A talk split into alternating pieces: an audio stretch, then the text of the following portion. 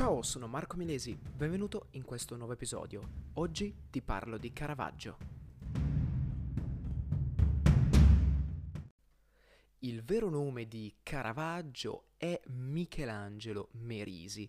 Prese successivamente il nome di Caravaggio a seguito del paese di nascita di sua madre, appunto Caravaggio, un piccolo paese della pianura della bassa bergamasca, insomma. Quando si parla di Caravaggio, che ricordiamoci nacque a Milano e morì successivamente a Porto Ercole, si parla sempre di naturalismo. Ripeto, quando parliamo di Caravaggio parliamo di naturalismo. Il naturalismo è un vero e proprio termine coniato appositamente per descrivere la tecnica pittorica di Caravaggio e ha due significati principali. Il primo riguarda i modelli presi da Caravaggio, ovvero modelli reali, storicamente esistiti. Parliamo di garzoni, prostitute, popolani, persone che insomma si trovavano sulle strade, per le strade, si trovavano nei ceti anche bassi della popolazione. Ecco qua, è una, questa è una caratteristica del naturalismo di Michelangelo Merisi. Il secondo significato del termine naturalismo riguarda invece la sua ispirazione.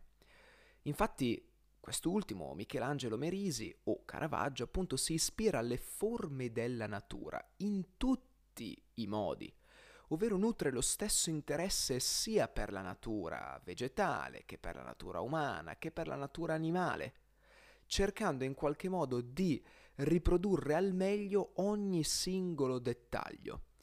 Infatti è interessante capire che Caravaggio non ricercava, possiamo per così dire, un ideale eh, di bellezza, di perfezione, di forme proprio perfette, un ideale estetico come ad esempio mi viene in mente faceva Raffaello. Al contrario, Caravaggio eh, dipingeva tutti quanti i suoi soggetti, quindi non soltanto uomini, ma anche vedremo le nature morte e gli animali, eh, esattamente come sono, cercando di dare importanza anche ai difetti, in quanto parte integrante della natura.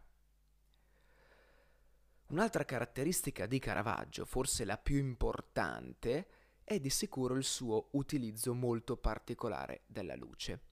Il suo si può definire a tutti gli effetti un utilizzo arbitrario della luce, quindi sceglie lui a priori e indipendentemente da tutto il resto come porre la luce, esattamente come, un, come in un set cinematografico, allo stesso modo lui nei suoi dipinti pone attraverso tre tecniche diverse l'illuminazione che lui preferisce.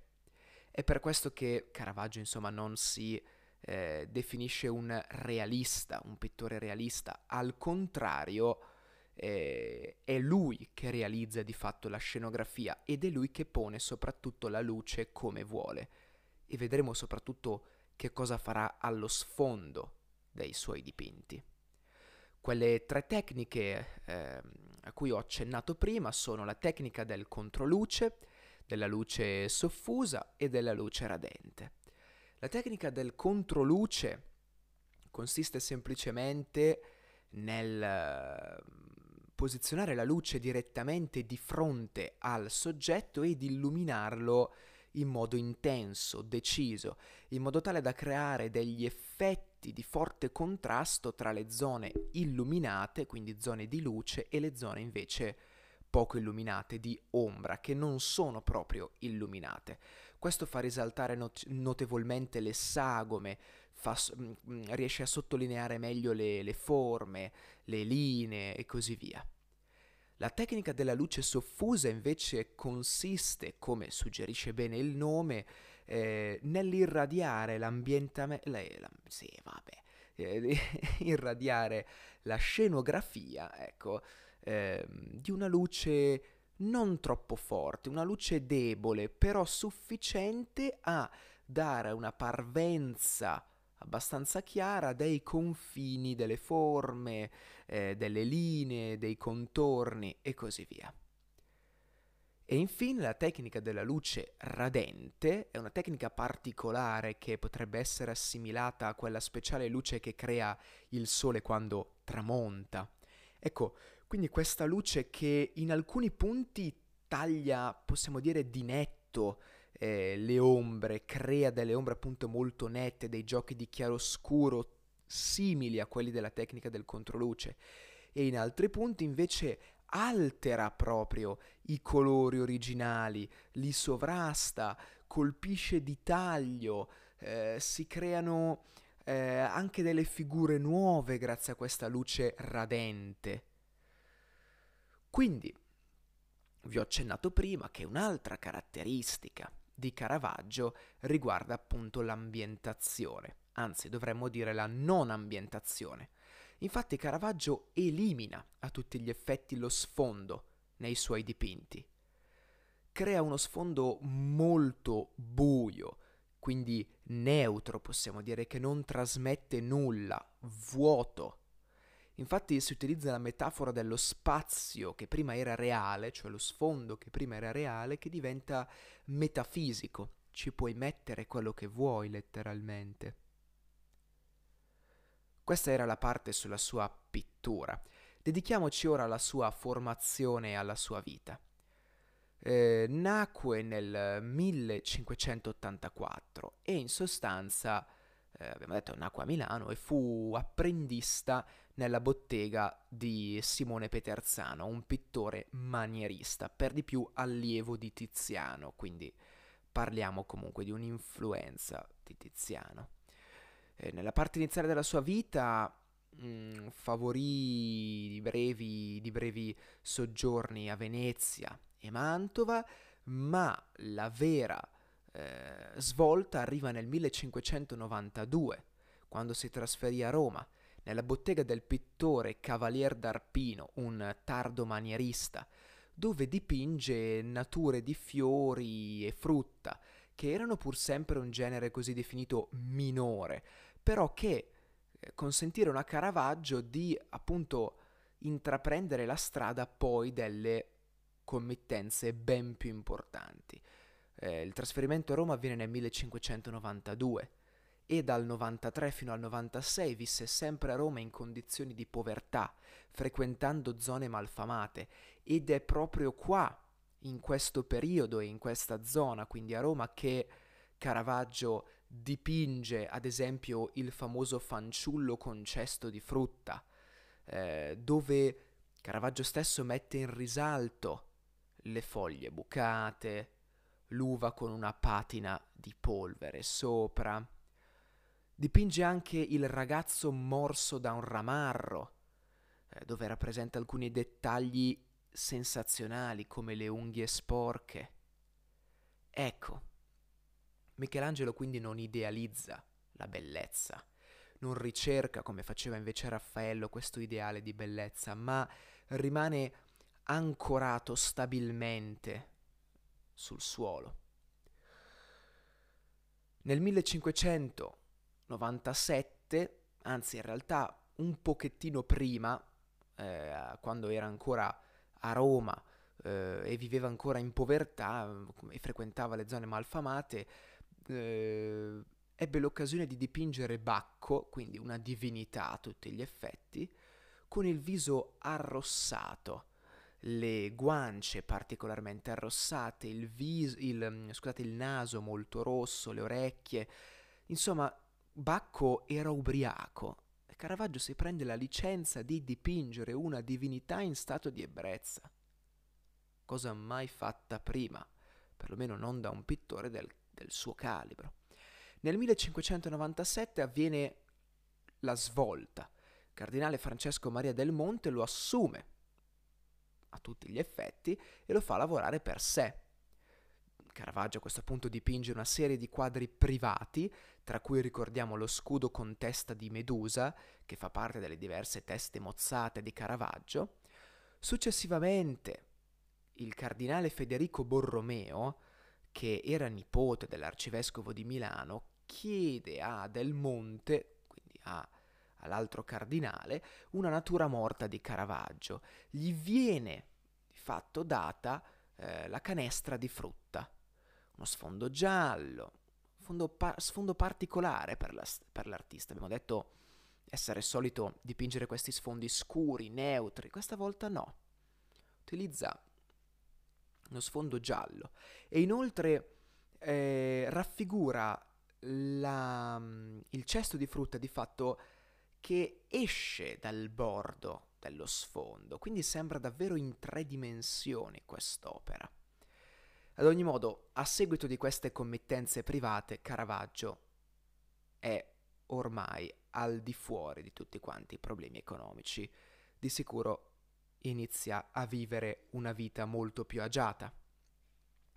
E infatti è proprio in questo periodo che lui muta il proprio stile abbandonando le nature morte e anche di conseguenza le tele di piccole dimensioni, singoli ritratti, per realizzare delle opere molto più complesse, con anche gruppi di più personaggi e collocati in scenografie specifiche, in momenti storici ed episodi specifici.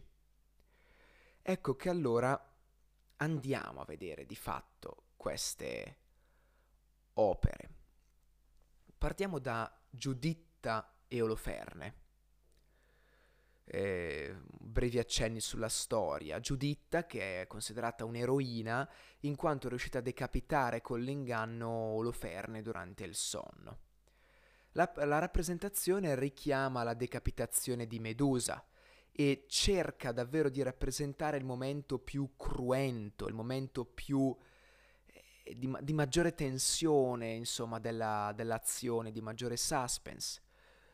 Pone il tipico sfondo scuro che fa sì che i volti, il drappo rosso, che è il suo elemento caratteristico, eh, compaiano, anzi risaltino a tutti gli effetti. Eh, vengono posti questi elementi, tra cui il drappo rosso, anzi soprattutto il drappo rosso per dare più teatralità alla scena, no? richiamare anche il colore del sangue che si addiceva molto all'opera. Parlando dei tre volti, quello di Oloferne, eh, guarda di fatto negli occhi Giuditta che eh, è spaventata, Giuditta e eh, non Oloferne, eh, è molto spaventata Giuditta, è spaventata per ciò che stava facendo, ovvero stava uccidendo, non solo uccidendo, ma decapitando Oloferne. Questo per salvare il proprio popolo.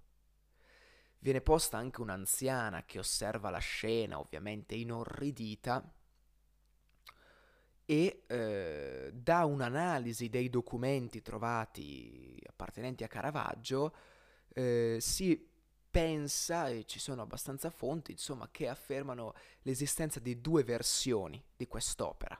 Una ufficiale, che è alla Galleria eh, Barberini di Roma, Galleria Nazionale, e l'altra che non è mai stata trovata. Anzi, non era mai stata trovata, perché poi venne trovata a Tolosa pochi anni fa.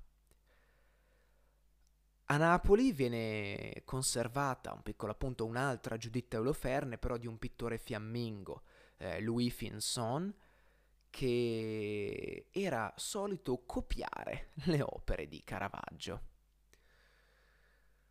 E infatti, ecco, insomma, ci sono alcune persone che credono che questa sia la copia, a tutti gli effetti, la, la seconda copia, la seconda versione dell'opera citata in questi documenti.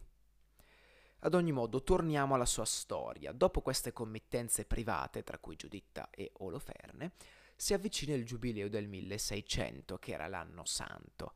A questo punto le grandi famiglie, quelle della nobiltà, dell'alta borghesia e così, facevano a gara per ornare le proprie cappelle, per mostrare la sfarzosità e ovviamente chiamavano grandi artisti.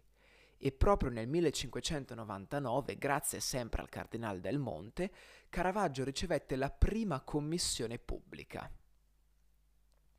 Da parte degli eredi del Cardinale Matteo Cantarelli, che si fanno realizzare la bellezza di tre grandi tele in onore di San Matteo, il momento della vocazione di San Matteo, San Matteo e l'angelo e il martirio di San Matteo, che pensate dovevano essere collocate all'interno della cappella Contarelli, nella chiesa di San Luigi dei Francesi a Roma. Come abbiamo detto, i dipinti Cara- che, che Caravaggio era stato chiamato a realizzare raffiguravano tre momenti diversi della vita di San Matteo. E eh, lui dipinge di fatto, dipinge e presenta una prima versione. La prima versione viene pensata e rifiutata. Perché? Perché Caravaggio dipinge in modo troppo laico la scena. Infatti San Matteo era stato rappresentato un po' troppo umano, ad esempio, più che, oddio, scusate, un po' troppo umano non direi, un po' troppo realistico, cioè piedi sporchi, gambe scoperte, troppo muscoloso. E quindi la famiglia, anzi, sì, la famiglia insomma del cardinale, dell'ormai defunto cardinale Matteo Contarelli, lo rifiuta.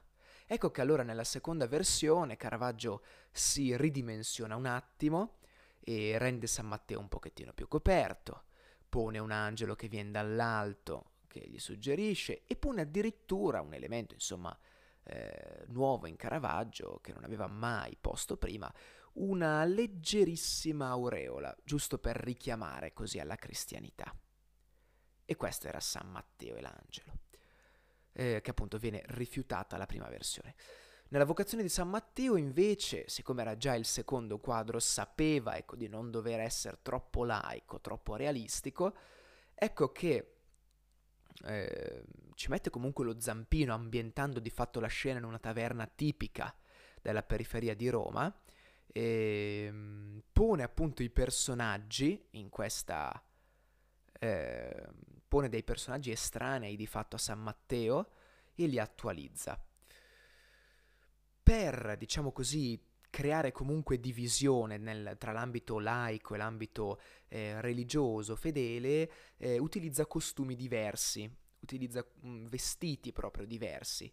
Infatti Matteo e gli altri personaggi sono vestiti proprio nello stile dell'epoca di Caravaggio, mentre Cristo eh, che appunto chiama San Matteo, eh, assieme a, di fatto, Matteo, sono vestiti con degli abiti senza tempo, eterni possiamo dire.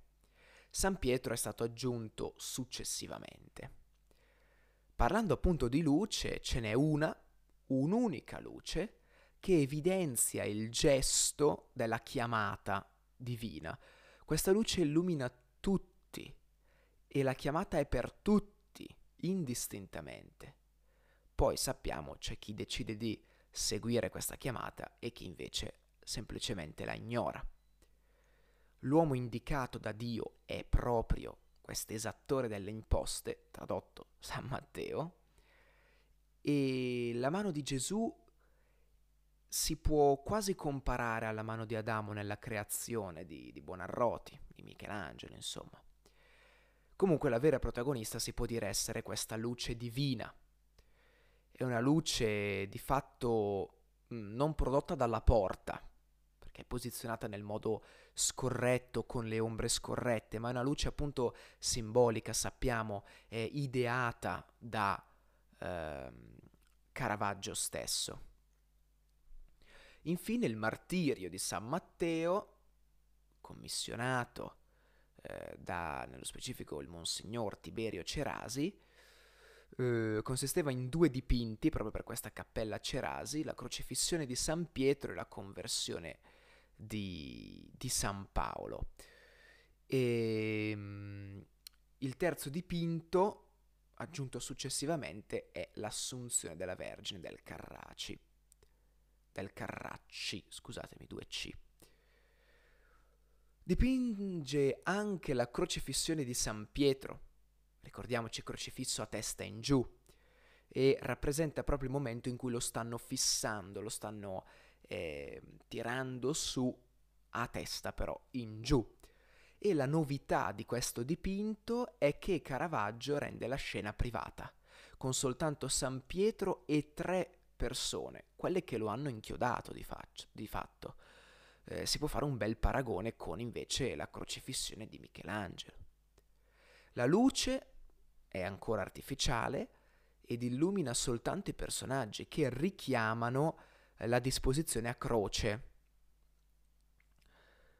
E compare l'elemento naturalistico, del naturalismo quindi, nel portare l'osservatore a, a quanto una crocifissione di fatto sia poco solenne, qualcosa eh, di non andar fieri, per cui non andar fieri, è un atto pratico, crudo, cruento, queste sono le emozioni che vuole far passare Caravaggio con la sua opera. Successivamente dipinge la conversione di San Paolo in due versioni. Eh, si pensa sia stata rifiutata la prima, ma non se ne è certi, eh, poiché si pensava anche che, e si pensa ancora adesso, che Caravaggio decise di dipingerne una seconda. Eh, lui era molto veloce a dipingere, eh, principalmente grazie al suo sfondo scuro, che quindi gli consentiva di risparmiare un sacco di tempo. Comunque, Mm, quest'opera paradossalmente è diversa da tutte le altre, in quanto pone il paesaggio, paesaggio all'alba nello specifico. Sappiamo la scena, San Paolo che viene accecato da una luce, che vede però soltanto lui, eh, viene rappresentato più vecchio di quanto non fosse in base alle sacre scritture. Eh, Angelo, l'angelo che in realtà compare è Dio che folgora che illumina d'immenso San Paolo. E nella cappella c'è anche la seconda versione, mm, in cui non c'è un'ambientazione eh, di sfondo, ma semplicemente del nero. Ci sono anche meno personaggi eh, e al contrario è rappresentato un ragazzo molto giovane e il cavallo occupa tre quarti praticamente della tela. L'elemento luminoso rappresenta sempre la presenza di Dio, e eh, anche qua potremmo instaurare un confronto con Michelangelo. Ultima cosa, ecco, rende l'evento di nuovo privato, al contrario appunto di Michelangelo che invece lo lasciò pubblico. Dipinse anche la cena in Emmaus, eh, già dipinta varie volte, era solito lui dipingere insomma in diverse volte le stesse opere, però in modi diversi. E, ehm, nella prima versione viene rappresentata, nella prima versione della cena di Emmaus viene rappresentata eh, par- il momento prima della cena, quindi una luce più chiara, una tavola ancora con il cibo, mentre nella seconda versione la parte, il momento, insomma, dopo la cena, con una luce più scura, indicare che il tempo era passato, e eh, una tavola ormai priva del cibo. Dipinge la morte della Vergine, importantissima, pensate l'ultima opera prima di lasciare Roma, eh, viene commissionata dai Carlamitari Scalzi per la chiesa di Santa Maria della Scala ed è stato rifiutato una volta per tutte dai Carlamitari. Infatti, pensate un po', ehm, nel rappresentare la morte della Vergine prese come modello una prostituta morta nel Tevere. Così, giusto per farvi capire che cos'è il naturalismo. Ecco, uno degli aspetti del naturalismo di Caravaggio. Infatti la Vergine era rappresentata troppo cruda, proprio con le fattezze di un cadavere. E uno potrebbe dire, beh, ma di fatto, insomma, morte della Vergine, uno che cosa si aspetta? Eh, però era sempre comunque una figura sacra, non potevi più di tanto eh, s- non schernirla, ma, ma, renderla proprio così miserabile. Beh, invece Caravaggio non si fa problemi. Eh, per di più la dipinge senza velo, con i piedi in primo piano. Esprime molto bene anche il dolore degli apostoli, eh, ponendoli nell'atto del pianto con i pugni chiusi, accasciati sulle ginocchia, eh, a metà insomma tra un dolore privato e un dolore invece teatrale, reso volutamente pubblico. E vi sono anche altre persone piangono in modo molto evidente e tragico. È sempre presente il drappo rosso per sottolineare la teatralità e la drammaticità, eh, sì, vabbè, drammaticità della scena. e eh, quest'opera si trova al Louvre. Si trova al Louvre perché i successori dei Gonzaga decisero insomma di venderla ai francesi. La terzultima opera che vediamo è la Deposizione di Cristo, un'opera conosciutissima, ultra rappresentata soprattutto in questo periodo, e il momento preciso in cui Cristo viene deposto dalla croce e appoggiato sulla lastra, e viene rappresentato Cristo con il braccio cadente, esattamente come nella pietà proprio di Michelangelo, eh, anche in quella di Raffaello e anche in quella di Tiziano. Eh, però ci sono alcune differenze, ad esempio lo sfondo della deposizione di Raffaello è dipinto, mentre quello di Caravaggio è scuro. Ci sono meno personaggi in quella di Caravaggio, sappiamo che lui eh, era solito rendere privati appunto i momenti eh, rappresentati e fa emergere questi pochi personaggi grazie ad un uso appunto arbitrario della, eh, della luce. Nel 1606 viene condannato a morte, pensate, per l'uccisione di Ranuccio Tommasoni, scappa a Napoli, eh, grazie alla, cam- alla, famiglia Colonna, raggiunge appunto Napoli incolume e nel 1607, quindi un, un anno dopo, giunge a Malta, dove gode della protezione del gran maestro Alof de Vignacourt. Eh, ma anche qua si fa dei nemici, fa una rissa ed è costretto di nuovo a fuggire.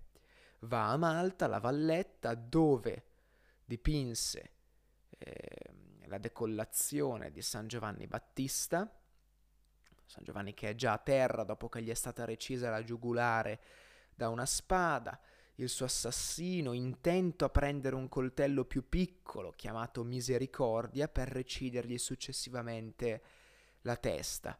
Sulla destra compare la finestra del carcere ed è, pensate, l'unica opera firmata dall'artista, firmata per di più sotto al fiotto di sangue. Davvero incredibile questo dettaglio. Ultima opera che vediamo è la resurrezione di Lazzaro. Semplicemente Gesù che appunto fa rianimare Lazzaro, una persona morta a tutti gli effetti. Eh, colloca Gesù sulla sinistra ed è ehm, una raffigurazione identica ma semplicemente specchiata del Gesù nella vocazione di San Matteo. Nel 1609 successivamente ritornerà a Napoli con la speranza di ricevere la grazia, invia appunto per richiedere la grazia al cardinale Scipione Borghese una supplica e ehm, per, diciamo così, convincere ulteriormente il cardinale manda anche un dipinto raffigurante il David con la testa di galla. Pensate all'unica versione in cui il David eh, in cui David guarda con compassione appunto il suo avversario. Ad ogni modo, Caravaggio prenderà successivamente la malaria e sarà abbandonato su una spiaggia a Porto Ercole. Ecco, finirà così la sua vita. Uh, finirà in un modo miserabile, sì, insomma, inutile girarci intorno.